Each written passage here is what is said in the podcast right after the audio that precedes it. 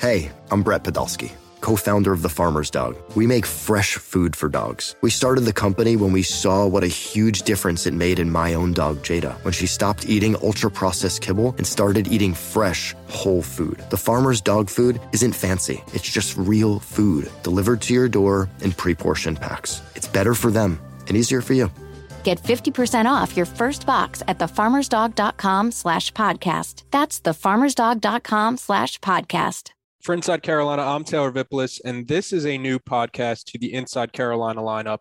Up in the rafters, where 2017 ACC Player of the Year and National Champion Justin Jackson and myself will be talking about all things Carolina basketball. Before we get started, though, I just wanted to say thank you for being here. Be sure you subscribe to Inside Carolina wherever you get your podcasts and on YouTube so you never miss out on any of the content the team at IC puts out. The support doesn't go unnoticed on this end. Speaking of support, we want to support the people that support us. So that's why I've got to mention our friends over at Johnny T shirt. When it comes to Carolina apparel, they have everything that you could possibly want the t shirts, the jerseys, the hats, you name it, they probably have it. It's great people and great customer service since it's locally owned and operated by alumni. Don't be like me and wait until the last minute to get Christmas presents for your loved ones. You know, there's somebody in your life might even be yourself that could use some new UNC gear. So visit them in person on Franklin Street or online at johnnytshirt.com. And don't forget, Inside Carolina, premium subscribers get 10% off their orders.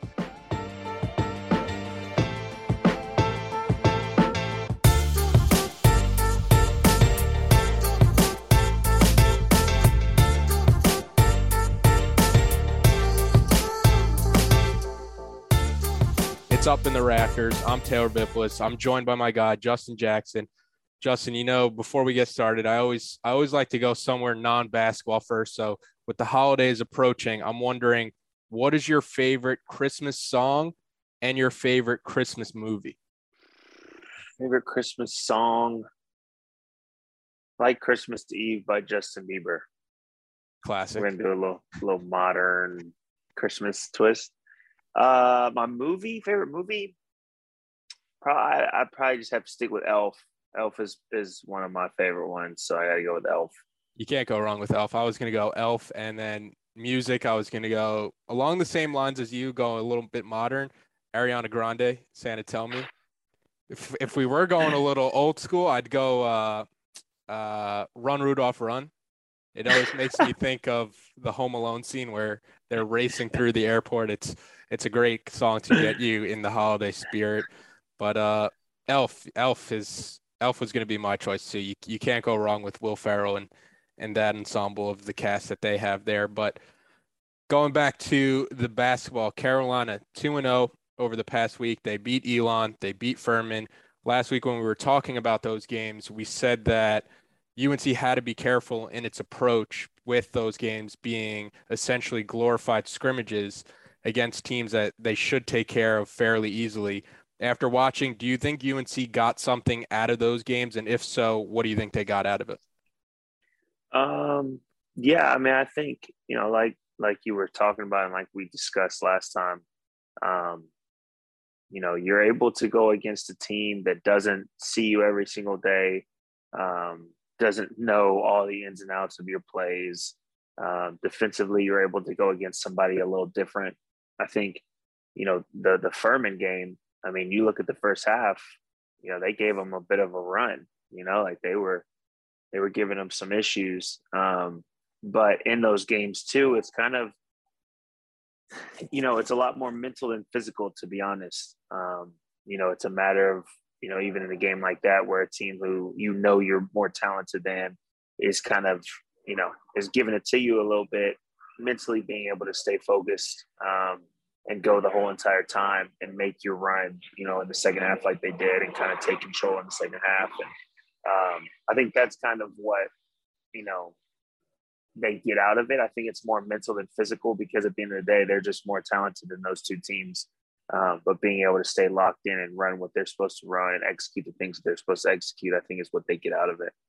Yeah, when a team like Furman sees North Carolina and they're they're going through the Dean Dome, they're obviously fired up playing against that jersey when they see it, and you can kind of explain why Furman hung around so long in that and it's 39 39 at half. I'm sure a lot of carolina fans all of a sudden you know they're not pressing the panic button but their their hand is hovering over the panic button when you go into a half tied with furman. What did you see in the second half that kind of allowed carolina to run away and kind of hold furman in check where they outscore furman 13 by 13 points in the second half? Um you know i think they they solidified the inside game a little bit more in the second half. Um defensively, they kind of brought the pressure up. You know, I think in the first half they hit quite a few threes. Furman hit quite a few threes, and in the second half they kind of, you know, applied a little bit more pressure. Um, but I think at the end of the day, their whole um, what is going to get them far or not far is how much they are able to get that inside game going. You know, with Armando down low. Um, obviously, we know We've got a lot of guys on the perimeter. We got Caleb Love, RJ, even Dawson's a, a, a, perimeter threat, Brady on the outside. But when you get that inside presence like Armando going and you get him aggressive and you have him start to dominate down low, it just opens it up even more for those guys outside. So I think kind of seeing them solidify him from the jump in the second half, I think is kind of um, what kind of opens up for them. Yeah, Carolina is on a five game win streak right now. And this is also the fifth straight game UNC has allowed 63 or fewer points. So early in the season, we were kind of talking about what was going on with the defense. All of a sudden, the defense is playing a lot better. Five straight games where you hold a team under 63. When you're holding teams to less than 63 points with the way Carolina scores, is that just a, a recipe for this team to have success in the future where scoring should never be this team's problem, but if they can hold the team to, you know, under their season total, that this UNC team is going to win more often than not. Yeah, I mean, I think a lot of times defense is the best offense, um, and I think, you know, with how talented they are on the offensive end, if they can lock down on defense, you know, that'll cause more transition opportunities. Um, they'll be able to play against less of set defenses. Um, and even and in games when they're not necessarily hitting shots defensively, being able to get easy opportunities from defense. Um, you know, whether that's getting a steal in the passing lane or getting a defensive rebound and pushing it. Um, you know, those are going to be times whenever they're going to really need that. So I think you add a different dimension to this team whenever you hold teams, you know, under those those point averages and things like that. Um, so if they can continue to do that, I think it just adds a completely. It makes them even more dangerous than they are offensively.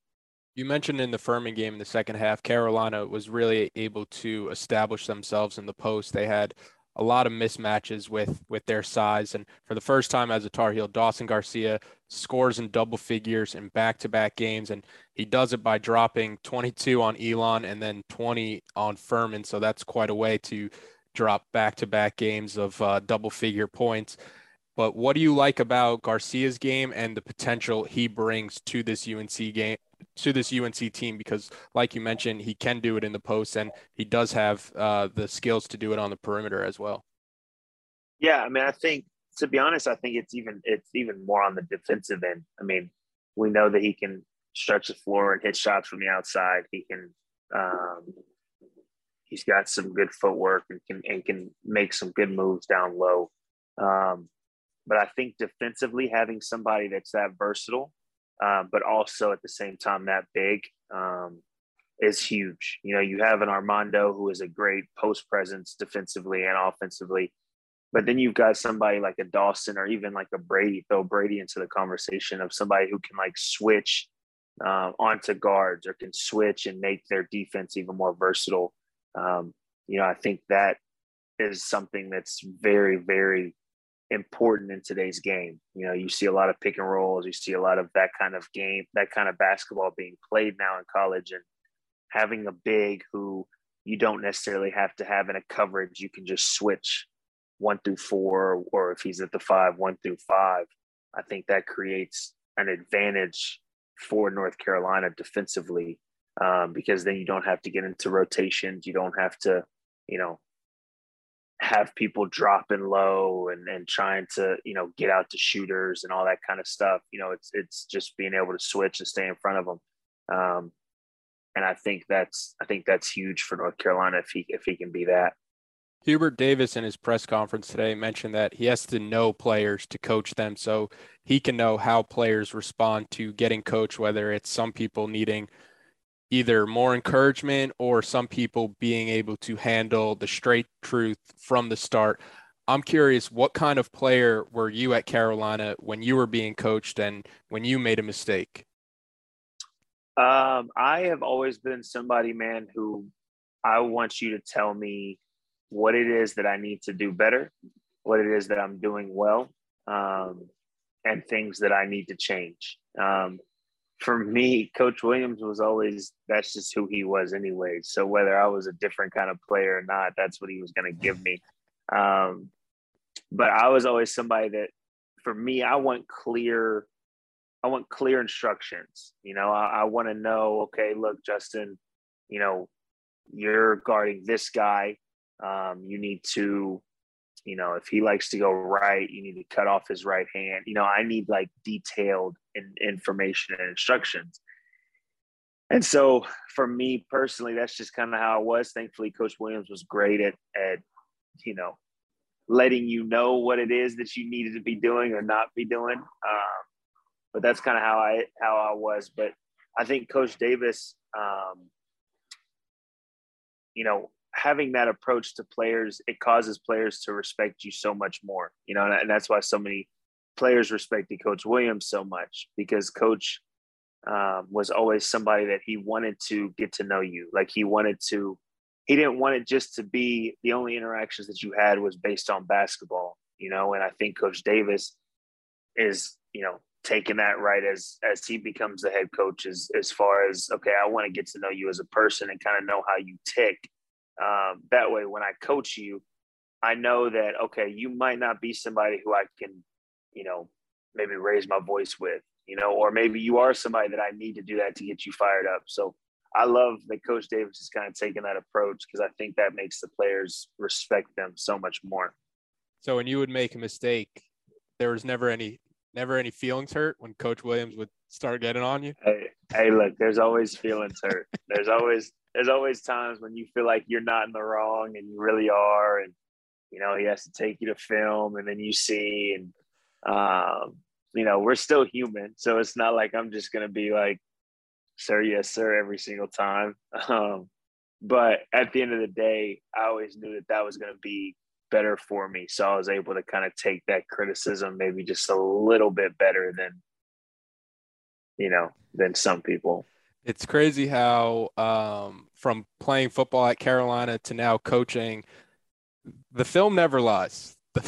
The, the like film players, never lies. Players might have excuses and might have seen something different.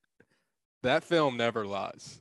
Oh, it, it never does, and and and sometimes it makes it look even worse because you have that pause button and that slow mo button and all that kind of stuff. Like that's I actually we were just watching I was watching film the other day and uh you know there was there was a situation in the game and the coach he like paused it and did slow mo and when he did that like I almost got upset because I was like that's not how a game that's not how it happens in a game but like you can't lie about film. Film's going to show you literally everything. So, um, you know, I'm sure Coach Davis uses that to his uh, to his advantage. The other thing I wanted to ask you too about with how you did it in college, you were one of the best ever when it comes to being a good cutter and reading defenses. With this offense now for Carolina, there is so much more spacing. How much of cutting and reading defenses can be taught improved and improved upon versus how much of it was just your natural ability and your basketball IQ out there? Yeah, I mean, I think a lot of that kind of stuff is based on IQ. Um, I mean, you can definitely teach it. You know, you can teach, you know, different places to cut at different times and that kind of stuff. But I think a lot of it is just kind of reading the defense and seeing what they give you, um, and also not getting in the way of the ball handler or somebody else that's you know in the paint or whatever. Um, but I think you know that's one thing that I think as I'm watching, I think that North Carolina can get a little bit better at is cutting um, off the ball, whether it's you know whether it's a true cutter or whether it's a shooter, you know whatever it is. I think with the spacing that's involved with their offense this year, um, having different guys to cut um, and to make more opportunities for shooters. Because at the end of the day, cutting isn't necessarily just for the cutter. You know, like when you cut, you might take two guys with you and it leaves an open shooter out there um, on the perimeter. So, you know, I think a lot of it is just IQ. I think you can watch film and you can kind of learn different ways to to be effective in that way. But um, you know, thankfully, I think this team has a pretty high basketball IQ from what I'm kind of seeing. Um, and you know, I think they can learn to do that a little better. And obviously, it's it's shown that it it hasn't hurt them that they don't that they're not great at it right now. So I think they're totally fine. We've talked about how when now the rotations are for this Carolina basketball team under Coach Davis playing mainly, you know, seven, eight guys. You've been in locker rooms across multiple levels. How do you think that would affect others that aren't playing that much or at all that might have expected otherwise? Or do you think there's an understanding there why they aren't seeing the minutes when you're looking at players like like the freshman or like a transfer like Justin McCoy?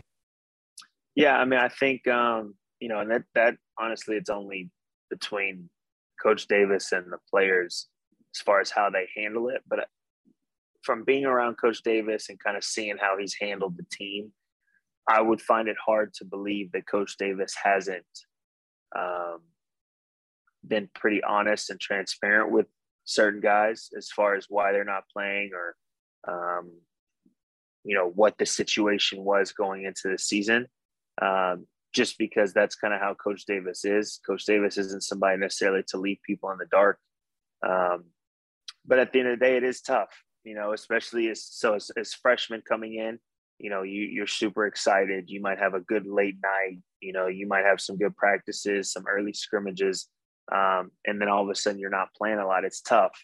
Um, but at the end of the day, those are the times um, where, okay, you know what? Now I got to focus on myself, right? I got to focus on myself. I got to get stronger. I got to do whatever it is that I know I need to get better at so that I can get playing time. And if they can, especially as freshmen, they've got a lot of basketball left. Um, if they can keep their minds on that as opposed to, oh, I'm out of here, I'm transferring, or, you know, oh, screw coach, or why am I not playing? Then I think they're going to do themselves way better um, in the long run than just sitting there and kind of, you know, having a pity party. The other player whose season might not have gone the way he kind of expected going into the season is somebody like Kerwin Walton, who hasn't made a field goal since the UNC Asheville game. He's 0 for 5 since. He didn't attempt a shot against Furman or Georgia Tech. As someone else who is known for his shooting, how do you handle going through shooting slumps and what kind of encouragement would you offer up to someone like Walton, who I think everybody in the country knows how well he can shoot a basketball? Yeah, I mean, it's tough. Um, you know, last year the team wasn't as great. Um, honestly, a lot of times they were looking for somebody to score the ball and Kerwin was one of those guys that could knock down some shots. Um, you know, this year the team dynamic is so different. To be honest, he, he's not the same aggressive when it comes to like finding his shot that he was last year. I don't know if that's necessarily, it's probably honestly as a player, it's tough when you're not playing as many minutes. You don't get as comfortable, you don't get in, in as much of a rhythm. Um, so some of that might not even be on him. Um, but I think you know it's funny because you know we I, we joke about it. You know we're in a group chat with with a few guys, and we joke about guys like getting shots up after games and how much the media loves that and all that kind of stuff. Um, you know, I think a lot of times it's a matter of guys continuing to just work on their game. You know, like his his shot might not be falling, he might not be getting as much minutes, but at some point down the road, it's inevitable. At some point down the road, he's going to get an opportunity. It might not be, you know, this season. It might not be, you know, in the next couple games, but eventually he's going to get his opportunity, right? And you know, when that opportunity comes, then all the work that you put in, you can put out. So, um, you know, I, I, think with a guy like Kerwin, I think he just has to keep his confidence. Um, and when his time comes, he's already shown that he can he can do things. Um, he can knock down shots and things like that. So just a matter of staying confident and continue to work. When it comes to free throw percentage, Carolina is 71st in the country, shooting 74.36% from the free throw line. That's better than about 80% of D1 basketball teams and about what you shot your junior year when you won the national title. For context for fans, how well do you shoot free throws in practice versus in games and where's the where's the difference there, I guess? Uh man, free throws are totally different in games than in practice. Um, you know, we, like you said, 74% doesn't sound like a great percentage, but that's actually a really good percentage as a team in game. Um, you would, you would probably say that you would want to be 85 to 90 in practice. Um, you know, just like most people would say, you want to be like 70% or higher to shoot 40% from three in practice. Um, and so, you know, honestly, free throws, to be honest, are all about reps um, and just confidence stepping to the line. If you step up to a free throw line in a game and you're not confident in the shot, then more than likely you're going to miss it. You know, there's just so many. You're at the free throw line. It feels like you're by yourself. You've got all these fans sitting around. Um, and so, you know, I'm sure when I was there, coach would always have us shoot a certain amount of free throws either after practice or throughout the week. So I'm sure Coach Davis is doing the same thing and it's showing that they, you know, they're knocking them down when they step to the line. Yeah, I was just looking at your free throw splits your your junior year and you shot 68% at home and 78%, almost 79% on the road which you, you would normally think those are flipped. Was there something about the fans and them all throwing their hands and everything that you were just a little bit more locked in on the road, you think? I don't know. I, I mean, I think one thing is that the Dean Dome is is uh it's a lot bigger than most um most arenas that you would go to. Um, so maybe the spatial, you know, the visual of everything behind the basket, maybe. Uh, but to be honest, I was I wasn't a great free throw shooter in college, man. Like, I, I really, I really wasn't. That was that was a thing that I just never was that great at. Um, but I mean, that's why I, think I'm more impressed with the 74 percent um, than probably most fans because I know how hard it is to shoot free throws. Um, so yeah, that was always one thing that I was never, I was never that great at, bro talking about the like the sight lines and the spatially in the Dean Dome, uh, I think it was my senior year. I was doing a video for class, and I was like, "What would be a fun video?" And I was like, "Let me let me text Marcus, ask if he wants to do a three point contest in the Dean Dome." And when I tell you, my first couple of shots, like they didn't hit anything. They they were, and like I'm so like I don't consider myself a basketball player, but the first couple of shots were so out of character that I almost picked up my bag and was like, "All right, let's let's head home." And I had the I had the camera recording some of those early shots, and I was like, "Let's cut some of those in. It's gonna make the video funnier." But I I don't know what it was about the sightlines, and like I'm I guess I'm just used to playing in like small high school gyms where all of a sudden like my depth perception was way off, and I don't think that's something that a lot of fans think about. No, it's it's crazy, man. I mean, um, you know, I joke with I joke with some of my buddies, uh, like Kenny and Luke, even Marcus. Um, but I always joke, like I swear my freshman year I averaged at least one air ball at home a game. Like, and most of the time it was from the corners. Um, but it's it's wild what your brain does, man, whenever like when there's just not as much stuff around the basket. You know, in high school, like you know, you might have some big high schools, but there's still, you know, the four walls around the gym aren't that far away from, you know, from the actual court.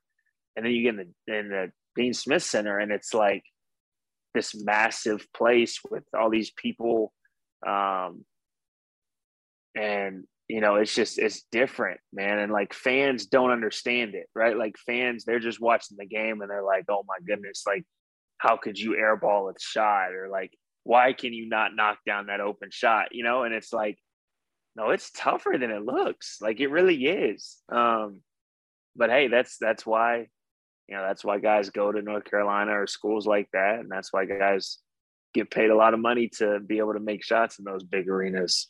Yeah, the corner the corner was my worst spot too in the Dean Dome, so I feel I feel like we're one in the same, right? not not exactly the company. Are. Not exactly the company you want to be in, but you know, I'll take it. I'll take it. But next up for Carolina, it's a big trip to Las Vegas. You were two and one in the CBS Sports Classic with the only loss being in Vegas to Kentucky and what was probably the most entertaining non tournament game that season. What do you remember most about those classic matchups that you played in? Um, I mean, number one was that Malik Monk had 47. Um, but I'm not gonna, we won't relive those memories. Um, I mean, those those are just fun games, fun and exciting games, man. Um, because you're playing against a really, really talented team that you won't see the rest of the year until the tournament. You know, those are the games that just like a Purdue game like the team had this year or a Tennessee game. Like those are always fun games because it's it's guys that you won't see, you might not ever see the rest of the season. Um, and it's still really good competition. Um, so I think these are games, you know, I know there was some, you know, some COVID stuff that popped up with UCLA or whatever. But I think if they do end up playing UCLA, I think it's going to be a really good test um, to really see where UNC is at. You know, obviously they've had a couple games here that, you know, they've they've been just the more talented team and that kind of stuff. But I think going against a team like UCLA or or whoever it might be, it's going to be a good parameter to kind of see where they're, you know, where they're getting better at and where they still need to get better and that kind of thing. But those games are always so fun. You've got fans that travel in, um, you know, and you've got fans from both sides that are going crazy for the game. So I think it'll be a really fun game for them. i I'm, I'm looking forward to watching it. The team is excited to go out there because you are playing a top five team in UCLA. The fans are excited to go out there because there is so much to do uh, not just the basketball game, a lot of activities for fans to do in somewhere like Vegas. But as a player, is there any real difference between playing in, say, Chicago, Vegas, or, or Brooklyn? Or do you get memorable things in the city around the basketball to do? Um, you can. I mean, Coach Williams always did, you know, he always did a pretty good job if we had some extra time doing some things around you know the city that we, we might have been in. Um, but if it's a quick trip then you know at the end of the day you're there for a certain reason right? Even if it is vegas or new york or chicago or wherever it might be you're there for a reason right? You're there to play the basketball game against ucla so um, you know vegas is vegas. You know what i mean? Like there's not really uh there's not there's not much that you have to see over and over and over again when you go to Vegas. So, you know, I'm sure most of these guys have been to Vegas with AAU tournaments and all that kind of stuff. So I'm sure it's more of going in there and trying to lock in on UCLA and trying to get that win. So you're saying we, we probably won't see Brady Manek at like a blackjack table or anything? Hey, look, I, Brady looks like he might be somebody that rolls on red. I'm not gonna lie. Brady might be somebody that to that lives with you know lives for that kind of uh, adrenaline. but um, walking through the airport and hey, let me just get a hundred on red. Doesn't yeah. even break stride. Let me yeah, doesn't even stop. Um, but no, I mean I'm sure they'll have some fun, bro. I mean a lot of these guys, this team is a little bit older, so I'm sure they'll be able to go down and you know do a little something. But you know I think for them it's really one of those things if they get this kind of win against you know a number four ranked UCLA. Um, you know, it, it's a good look on the resume and it can just kind of propel them into an even better season. Yeah, you mentioned it. UCLA dealing with the COVID issues as of the time of this recording, where their game on Wednesday got canceled. We'll see what happens with that game. Carolina is going to Vegas to play a game. If it's UCLA, it'll be Saturday, 3 p.m. Eastern time. We'll be back next week to break it all down. Justin, always appreciate it. Always, man. Okay, picture this. It's Friday afternoon when a thought hits you. I can waste another weekend doing the same old whatever, or I can conquer it. I can hop into my all new Hyundai Santa Fe and hit the road. Any road. The steeper, the better. Because my all new Santa Fe is available with HTRAC, all wheel drive, so I can hit the trail without a worry in the world. Heck, with three rows and best in class rear cargo space, I can pack the whole family in with all our gear. We've got available dual wireless charging for our phones, so we'll never lose touch with civilization, and we won't lose touch with the primordial power of Mother Earth. So, which is it? Waste the weekend or do something a little more epic? And conquer it in the all new Hyundai Santa Fe. Visit HyundaiUSA.com or call 562 for more details. Hyundai, there's joy in every journey.